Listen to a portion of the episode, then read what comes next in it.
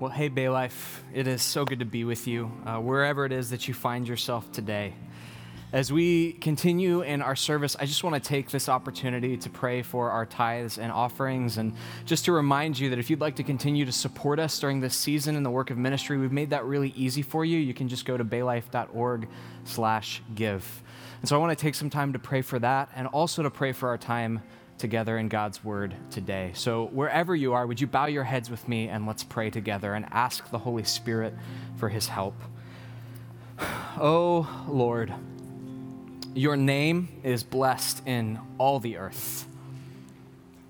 And there will come a day when every knee bows and every tongue confesses that Christ is Lord.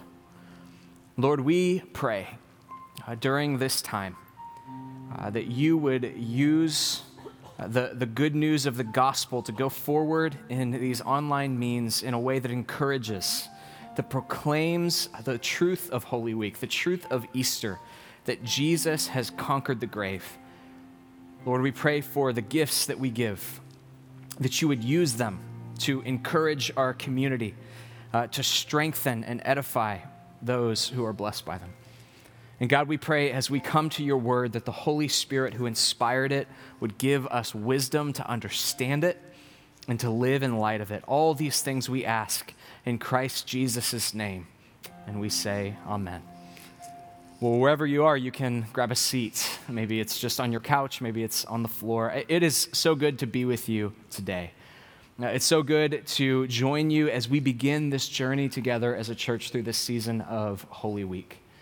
And maybe that's a phrase that you haven't heard before, apart from Mark mentioning it here at the beginning of our service. And so it, it might be worth it to explain what it is we're talking about. That phrase, Holy Week, Holy Week, is used to describe the sequence of events that took place during the final week of Jesus' earthly ministry before the cross, before the empty tomb. Your Gospels, if you were to sort of walk through them, spend an impressive amount of time on those events, what took place in that final week. In fact, 75% of John's gospel is devoted to the events that took place this week. They spend a little bit of time on Jesus' birth, they spend time on Jesus' public ministry, but when it comes down to the final week of Jesus' life, every detail is chronicled. The early church recognized this. They saw the emphasis, emphasis that the Bible places on the final week of Jesus' life. And so, every year, as they approached the Passover, when Jesus was crucified, and three days later, when he rose again, they began to slow down and take the week leading up to that day to be reminded afresh of the power of these events. That began in the third century, and it has continued in all places, in all branches of Christianity for some 1700 years.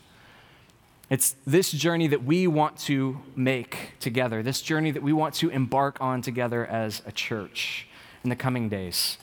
It's the reason why we've produced a devotional for you and for your families. It has scripture readings and prayers and a Spotify playlist that you can listen to as you worship during this season. It's got crafts that you can do with your kids to reinforce the concepts that we want to teach during this week. It's the reason why our Stone Table podcast is going to be offering devotionals every day beginning on Palm Sunday to help you reflect, along with Christians throughout the world, about the profound significance of what took place this week 2,000 years ago. I'll tell you that we began planning this series back in November. Uh, Mark and I sitting in his office at the table having conversations about what this would look like, beginning to enlist artists to help us. And in January, Darnisha and Mark and myself sat down and we began to dream a little bit more about what this time would look like. And never did any of us imagine that we would be streaming this week's services. Uh, it was not on our radar that we would be facing a pandemic like the one that we face. And yet, here we are in the midst of Holy Week as Christians. And I think that it's fitting that we've charged ahead with this series because now, more than ever, we need to be reminded of these events. Now, more than ever, we as Christians must stand at the face of the empty tomb and hear it declare that Jesus is victorious over death. Even if we have to do that only in spirit from our living rooms. But Holy Week doesn't begin with an empty tomb. Holy Week begins with an event that Mark mentioned earlier in our service that we call Palm Sunday. It's one of the few events that is mentioned in all four of your Gospels Matthew, Mark, Luke, and John. It's something that Mark read for us a little bit earlier in worship, but the event begins a couple verses prior to where Mark picked up, and it says that as Jesus and his disciples drew near to Jerusalem, they came to Bethphage to the Mount of Olives. And Jesus sent two disciples, saying to them, Go into the village in front of you, and immediately you will find a donkey tied and a colt with her. Untie them and bring them to me. If anyone says anything to you, you shall say, The Lord needs them, and he will send them at once. This took place to fulfill what was spoken by the prophet, saying, Say to the daughter of Zion, Behold, your king is coming to you, humble and mounted on a donkey, on a colt, the foal of a beast of burden. And the disciples went and they did as Jesus directed them. Now, maybe you grew up in a tradition where Holy Week was celebrated, or maybe you've just read through the Gospels a few times and this is a familiar passage to you. If it's familiar, it's easy to glance over what has just taken place.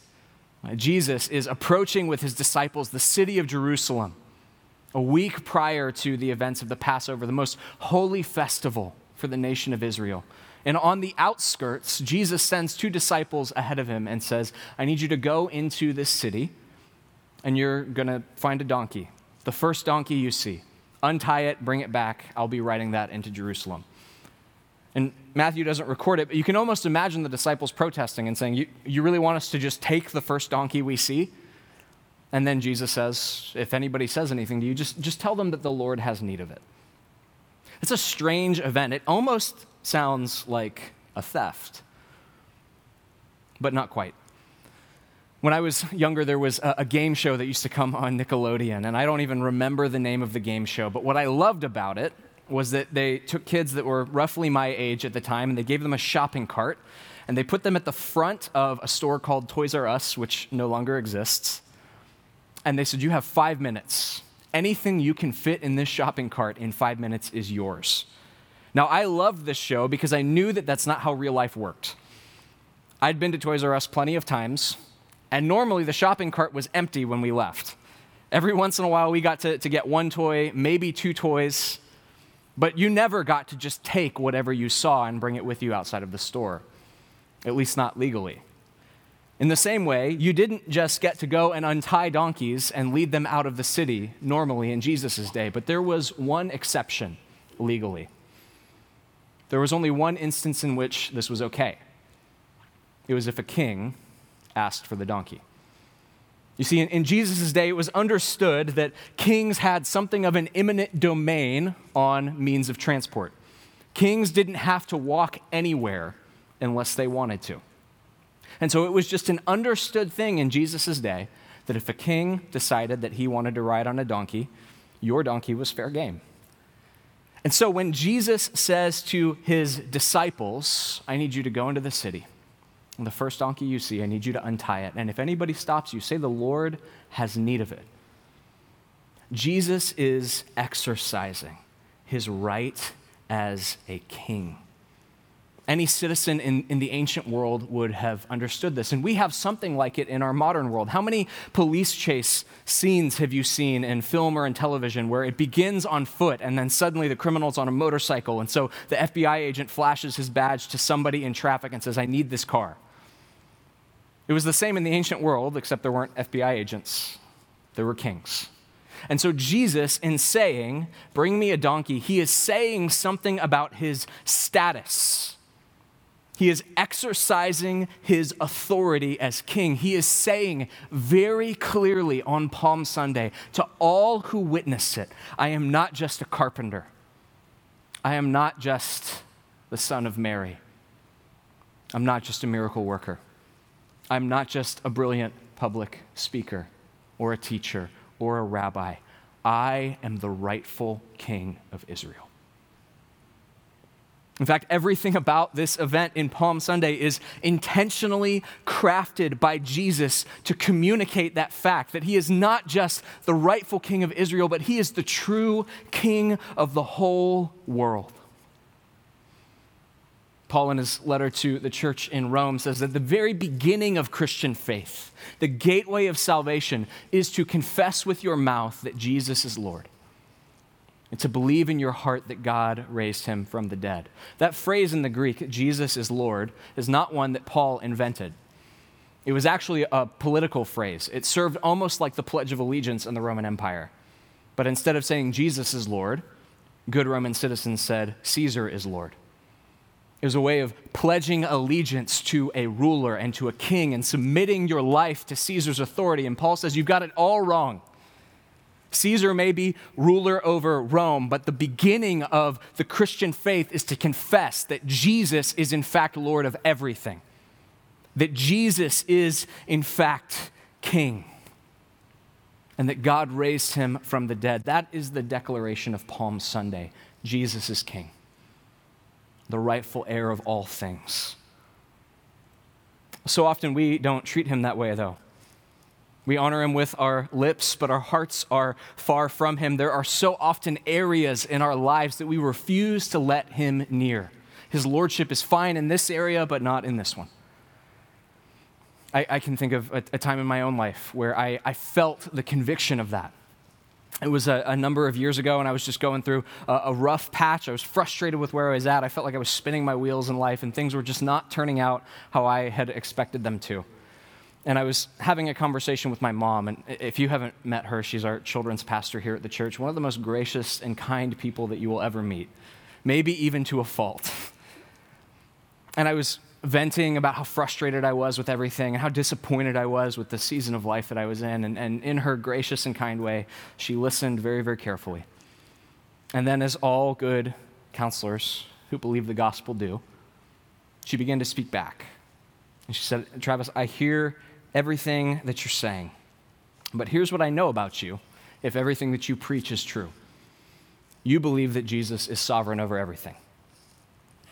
You believe that God is working all things for your good, even this moment. And you believe that He hears you when you pray. So I've listened to you grumble and complain. Now you need to take that to God. Now, now you need to believe the things that you preach that even here, God is sovereign and at work. And in, in, in a sort of a moment of, of frustration, in a moment of anger, I, I said to my mom without even thinking, I'm a pastor, don't, don't theologize me. Like, I, I don't need you to theologize me. some of you at home are like cringing at this thought right now. and immediately, as soon as I said it, I knew that I'd made a mistake. One, because I'd been mean to my mom, but two, because I realized the foolishness of what I had just said. I realized that there were all of these areas of my life that I was perfectly content with Jesus being king over. Jesus was Lord. He could tell me not to get drunk. Jesus was Lord. He could tell me not to cheat on my taxes. Jesus was Lord. He could tell me not to gossip. But this area, my pain, I refuse to let Jesus be Lord over. In this area, he wasn't allowed to tell me what to do. To, to, to, use the imagery of Palm Sunday, the donkey was going to stay firmly tied to the post. He was Lord over every other area of my life, but here there was not room for anyone on the throne other than me. And perhaps that's you right now. There are areas of your life that Jesus has free reign over, but there are just as many hidden behind your back that you keep from Him.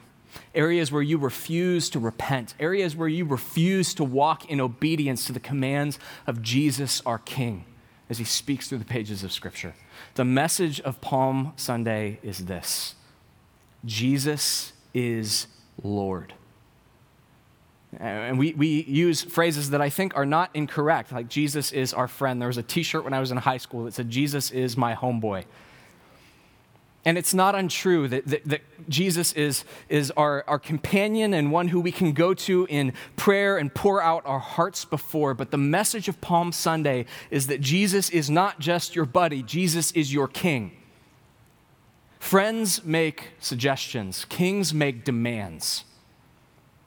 And if Jesus is indeed the king that he says he is on Palm Sunday, then he lays claim over every facet of our lives. Nothing can be concealed from him. But there's more going on here that Matthew points out that Mark read for us at the beginning of our service from the writings of the prophets. Uh, Matthew tells us that everything that happened took place to fulfill these words Say to the daughter of Zion, Behold, your king is coming to you, humble and mounted on a donkey, on a colt, on the foal of a beast of burden. The religious people surrounding Jerusalem knew their Old Testaments well enough to know that as they saw Jesus riding into Jerusalem, that Scripture was being fulfilled in their midst. That's, that's why the crowd began to gather. That's why they began to lay down their coats. That's why they began to strip the branches from the trees. That's why they began to cry out. That's why they began to celebrate the entrance of Jesus. But what they cry out is important. We're told in Matthew's gospel that what they say as Jesus enters is Hosanna to the Son of David. Many New Testament scholars believe this is because they recognize that Jesus is not just fulfilling the words of the prophets, but Jesus is echoing a previous event in Israel's history. Because Jesus is not the first son of David to ride into Jerusalem as king. He is replaying the scene of Solomon's coronation found in 1 Kings. If you're unfamiliar with the Old Testament or maybe just the story of Solomon, he is the, the heir to the throne of David. As, as David is on his deathbed, he appoints Solomon to reign over God's people. And as Solomon is crowned king, God visits him. And he gives him something of like a coronation present. He says that you can ask for anything and I will grant it to you. And, and many in Solomon's position would have asked for long life, they would have asked for wealth, they would have asked for success in their military endeavors, but Solomon doesn't ask for any of that. He looks at, at the task before him of leading God's people and he says, Your, your people are numerous. And I'm not up to the job of leading them. So if you'll give me anything, God, would you grant me wisdom to lead your people well? First Kings tells us that God delighted in Solomon's request. And it says specifically that God filled Solomon's heart with wisdom. And Solomon used that wisdom to govern God's people for decades. But as, as time went on, and as you read the story of the book of 1 Kings, around chapter 10 and 11, you come to one of the great tragedies in Scripture. Solomon turns from the Lord. The language of 1 Kings is that Solomon's heart turned from the Lord. That same heart that God had filled with wisdom now turns against its maker. And what Solomon begins to do with that wise heart of his is he begins to build temples for idols and he begins to lead the people of Israel to worship false gods and begins to, to set up places of worship for pagan deities. All of the wisdom that God gave Solomon, Solomon turns against his God. I'm convinced that Satan doesn't have a problem with us having gifts as long as those gifts are used against God rather than in service of Him. And it's exactly what happens with Solomon. But on Palm Sunday, the tide begins to turn. And I wonder if the crowd didn't recognize it. That on that day, the true son of David in whom all treasures of wisdom are hidden, entered into Jerusalem to lead God's people. And he's not just wise like Solomon, he is the fountain of all wisdom. He doesn't simply lead God's people towards truth. He says that He is truth itself. And in some small way, the crowds recognize this and they begin to cheer, Hosanna to the Son of David. Matthew tells us that as they're cheering this, there's many in the crowd that lay their coats down. Others cut branches from the trees around the city and they begin to lay them at Jesus' feet. It's John who tells us that those were palm branches, which is where we get the phrase Palm Sunday. But the significance of those palm branches can be lost on us with 2,000 years of history separating us from these events. You see, in Jesus' day, palms had come to be a symbol of Jewish identity. Rome was not the first empire to conquer God's people. They had been conquered before, and occasionally, just occasionally, they had been able to overthrow their oppressors and live as a free people until they were conquered again. And in some of those instances, when the Jewish people were able to throw off the yoke of their oppressors, they would print their own money. And they did this because the, the, the currency of the other nations often had their king or their ruler on it who was worshiped as a god. And so Jewish people obeying the Ten Commandments said, We're not going to have idols on our money, we're printing our own. And they would always print palm branches on the currency. It was symbolic of the freedom of God's people. It was symbolic of oh, the overthrowing of those who had oppressed them. It, it functioned in Israel kind of like the, the bald eagle functions in the United States. Even if you were to see one out in the wild, it's, it's hard not to hear, I'm proud to be an American playing in the back of your head. It conjures all sorts of, of imagery. It's stamped on our money. The crowds on Palm Sunday take palm branches and they lay them at Jesus' feet calling him the son of David, as if to say, You are the rightful king. Now come overthrow Caesar for us. Set us free. Matthew tells us, and the rest of the Gospels tell us, that as they laid the palm branches at Jesus' feet, they kept chanting Hosanna. Now, maybe that's a phrase that you heard growing up in church. There's countless worship songs that use this, and, and that phrase is kind of elastic in Scripture. Hosanna means a lot of things, but in its earliest form, in the scriptures, Hosanna was not a shout of praise, but it was a cry for help. Hosanna was a phrase that was roughly translated, save us now, or please help us. And so you can imagine this as Jesus is following the very path that Solomon followed, and they're crying out, Hosanna to the Son of David. They're saying, Help us now, set us free. Set us free in this scene on Palm Sunday, the crowd is declaring that Jesus is king and they are pleading for his salvation. But they want salvation on their terms. They want Jesus to be king, but only if he rules them in the way that they want to be ruled. They want salvation, but they only want salvation from the Roman Empire. As is so often the case in our own lives, we'll bend the knee to Jesus but only if Jesus gives us what we think we most need. And only if Jesus meets us on our terms. I can remember a number of years ago, uh, there was a, a guy who was checking out our church, and he was very upfront about the fact that he wasn't a Christian, but that he was interested. He was seeking something more in his life. And he'd come to several services, and, and he and I had conversations outside of church. And there was one night that I just sat down with him and was like, hey, man, you've been around for a couple months. Where are you at? Just, just explain to me where you're at with all this. Do, do you still think this is crazy? Are you maybe starting to warm up to the idea that maybe some of this is true? And he said, You know, I, I think I am willing to admit that, that Jesus is who the Bible says he is. But I don't want to become a Christian if it means that I will have to change in. And then he brought out a laundry list of things he was unwilling to budge on.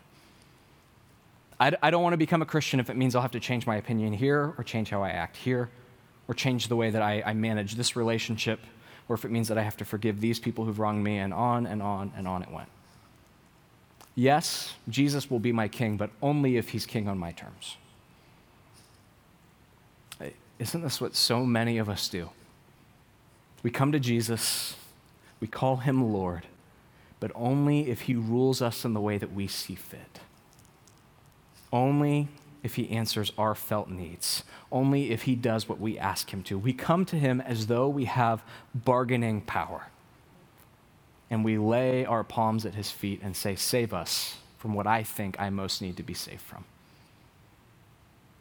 We've never had bargaining power. Jesus comes to us on his terms.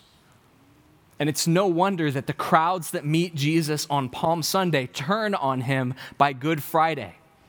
They are absolutely right about the fact that Jesus is king, and they are absolutely wrong about the sort of king that he will be. Jesus will conquer his enemies, but not from a chariot. He will conquer them from a cross. He has come to answer the cries of his people Hosanna, save us, but he will save them not from an oppressor like the Roman Empire, but one far more dangerous the power of sin and darkness and hell. He is not the king that they expected, nor the king that we expect, but he is the king that we need. In a, a moment like ours, Palm Sunday both confronts us and it also comforts us.